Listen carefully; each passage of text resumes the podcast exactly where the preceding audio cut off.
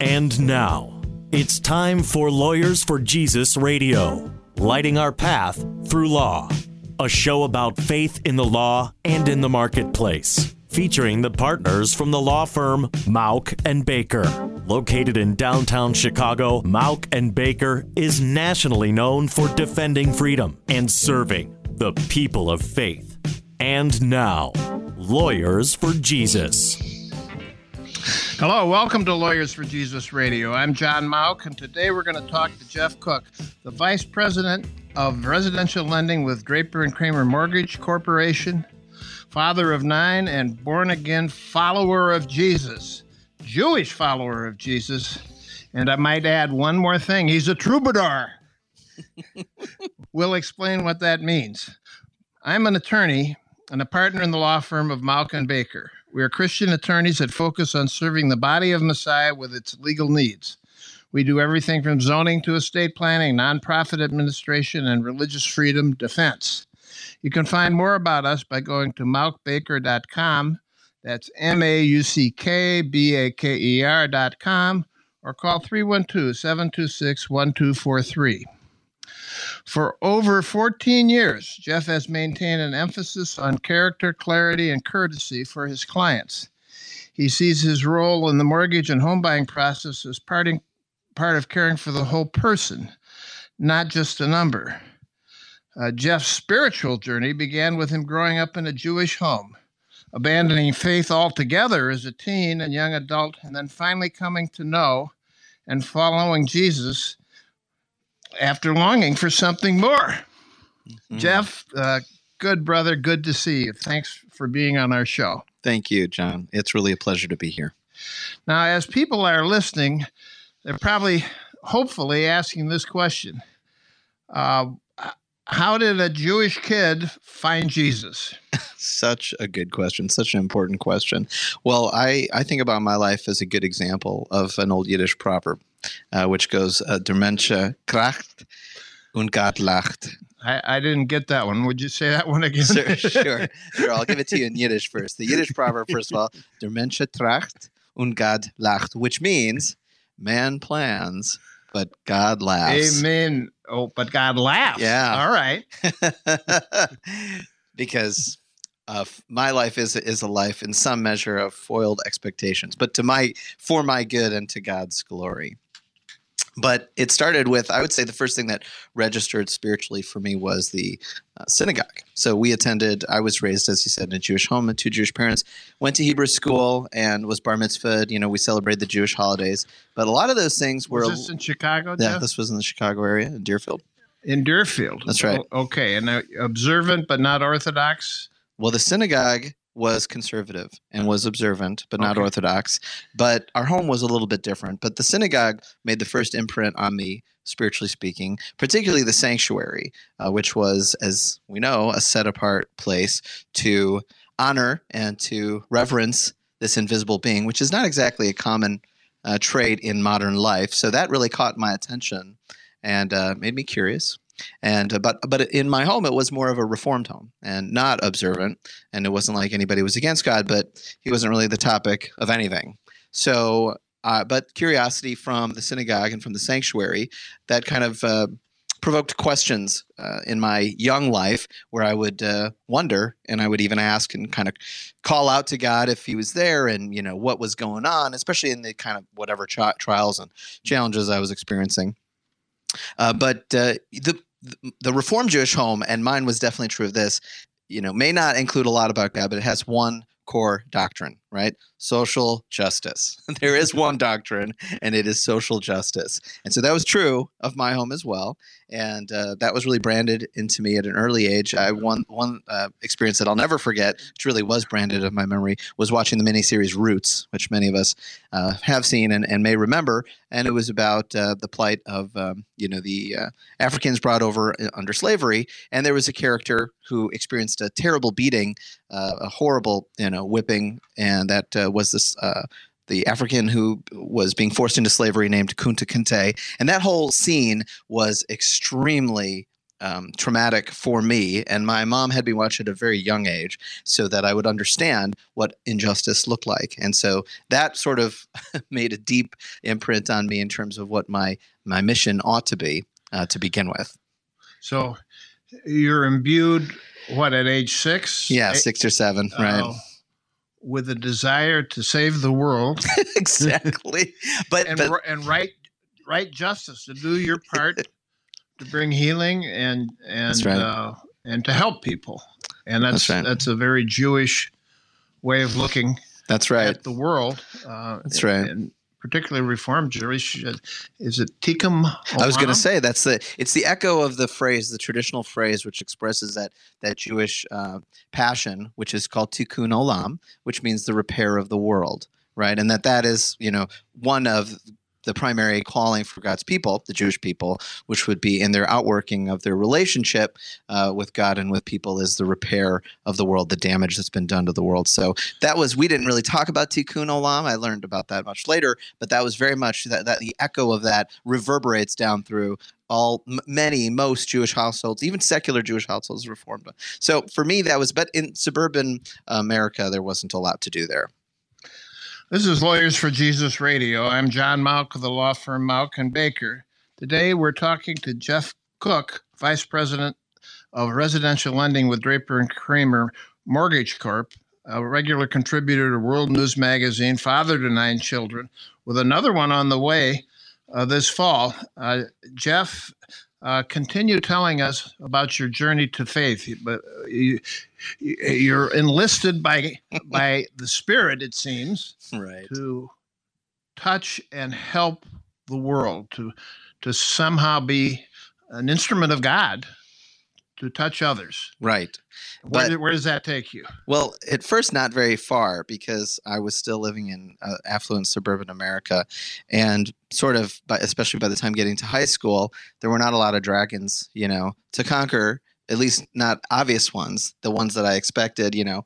So uh, I kind of succumbed, like so many kids, just to the, the vanity and the emptiness and the foolishness uh, of of those years and but eventually i kind of woke up a little bit wanted something more. Fell in with a group of people that i would describe as kind of the the eco hippie generation or the neo hippies which is essentially a group of people that i had found in latter high school and into college who were very interested in uh, in music of the hippie era and also uh, that like to smoke pot and and kind of in, engage in philosophical speculation. And play the guitar, perhaps. there was a lot of guitar playing, a lot of guitar appreciation in the beginning of guitar playing for me. Right. And that's when you, that's when you started that your is. your your uh, troubadour. That's right. Uh, second persona. Okay, well, go ahead. exactly. So, um, you know, uh, there's a lot of there's uh, you know the hippie subculture, and certainly in my experience, promises a lot, but doesn't necessarily deliver on the on the sense of possibility and mystique. But what was more so engaging and interesting was at the same time I was really starting to be affected and learn about the beauty of the natural world, and so I was starting to take trips into the woods and spending weeks at a time in the woods of New Hampshire, hiking along the Appalachian Trail with friends and kind of learning what it was that experience that of some something transcendent you know how beauty affects oh, somebody. oh yeah. I mean wow when you're out and mm. you're looking at the grandeur exactly of the mountains and right. the woods and the sky and the enormity of what god has created it it has to speak to your heart somewhere if, exactly. if you have a heart that's open and looking looking for more that's right what i think of it as it sort of was the beginning of pinging of my you know against my soul so that i knew that something was there right? And and i was also and that and i could have that same experience with sometimes with art nature very powerfully but also with art that, that was you know beautiful and and majestic and music and even friendship. And i remember also thinking that just the rational consideration of the mind if you think if you think about thinking that yes. is, it was not a physical process. It may have a biochemical you know signature or component to it but it's not fundamentally thoughts and feelings not th- fundamentally physical.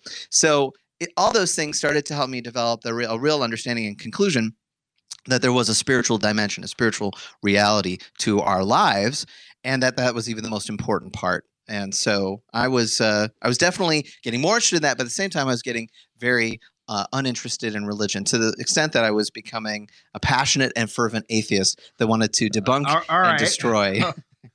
well, that's a that's a recipe for a collision course. You're- Exactly. You're, you're seeing more and more of God's creation and being impacted by it, and you're you're going further and further away. So so there's a collision coming. Go ahead. That's right. That's right. So I was definitely um, it was it was an important thing for me to do to try to find faith and destroy it wherever I could, especially Christian faith, because I had the superficial understanding of so many college students about a catalog of of the problems that grew from people of religious faith, but none of the none of the good and a deeper understanding. So I was off on that track and and found that to be really important to me. But one day, right? So I was that was part of my questing. But one day I ran into a question, a very important question. So I had a good friend of mine that was also had had followed me through. Uh, you know, we had we had walked together through many of these experiences through the hippie subculture and kind of exploration. But he called me one day, and I was a junior in college, and he said, "You know, I need to tell you that I've come to believe in God, and I've come to believe that Jesus is the Son of God." Which for me was so out there and outlandish that it felt like he was saying, "I want to tell you that I believe in aliens, and I am an alien." It was it was really that far out there. So I It is I was- far out. You know? yes, it is. We're peculiar people. it, it- truly, truly, especially from where I stood at that point. So I, I was horrified and scandalized. I ranted at him for about twenty minutes, and uh, and then he uh, he listened politely and he asked the question to me. Wow, you know, thanks for sharing what you don't believe, but do you mind telling me what you do believe? Wow. Well, coming up, we'll, we'll talk with Jeff further about his journey of faith and where this ended up. This atheist who kind of loved God and was seeking.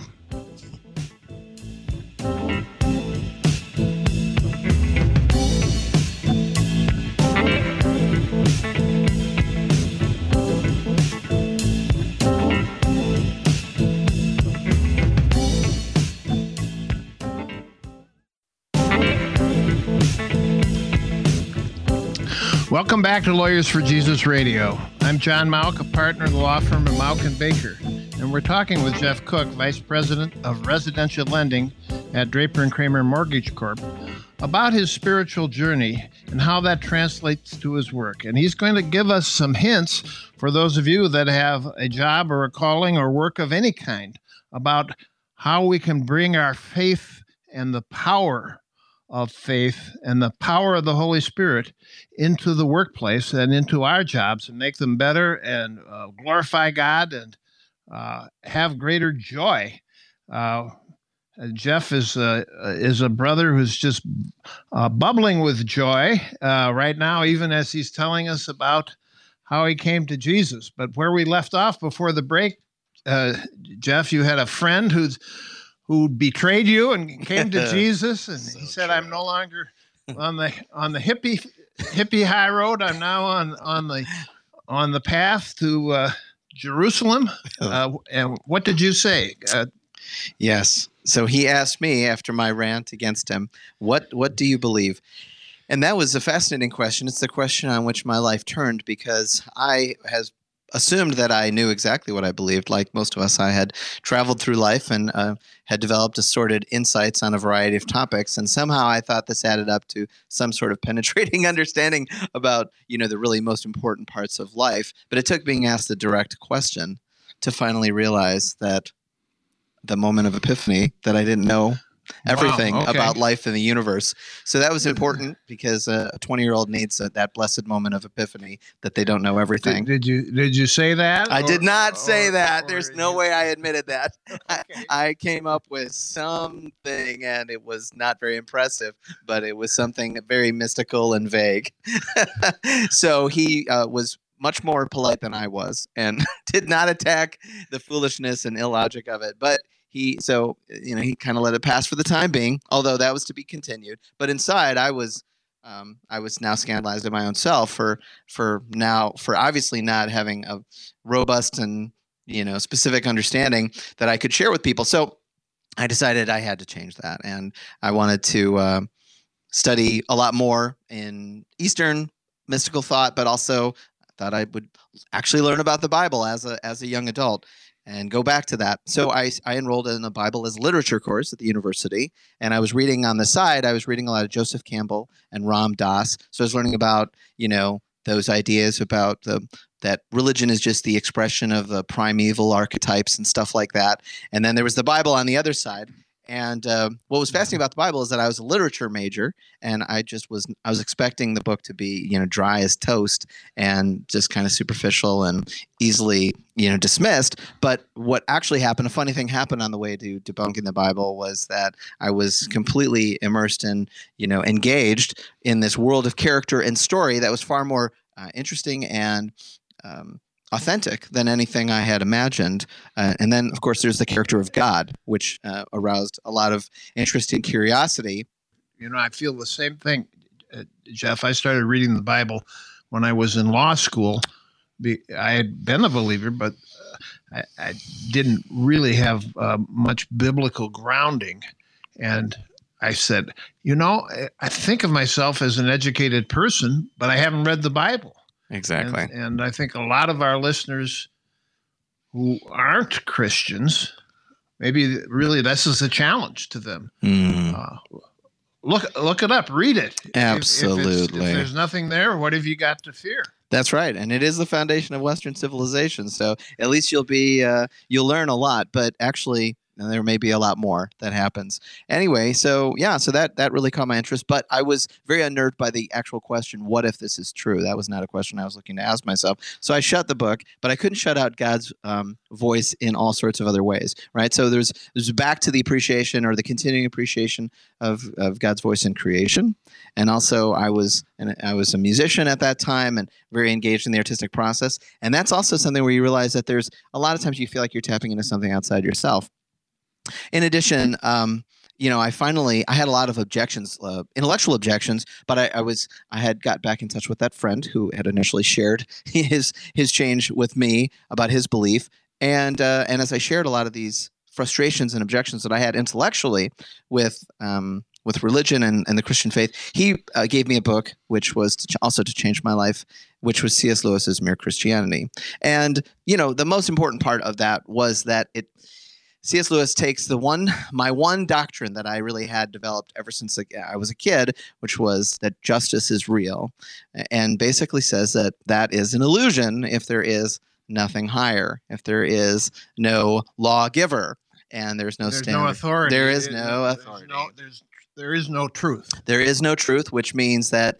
there's no there's no standard by which to measure what is just and what is unjust. And so some people might want to love their neighbor, other people, as Ravi Zacharias once said, other people may want to eat their neighbor, and there really is no way to arbitrate the difference in that. And so I that was if you were going to you know, let go of God, you also ultimately, logically, had to let go of a sense of objective truth. And that includes justice, a measure of justice. And that was not something that I thought was correspondent to reality. And therefore I was I still hung on to justice. And that led me to accept theism and God. You're listening to Lawyers for Jesus Radio. I'm John Mauck of Mauck and Baker. We're speaking with Jeff Koch, and he's uh, telling us about his spiritual journey he's just come to the intellectual realization that there is God. Then what happened, Jeff?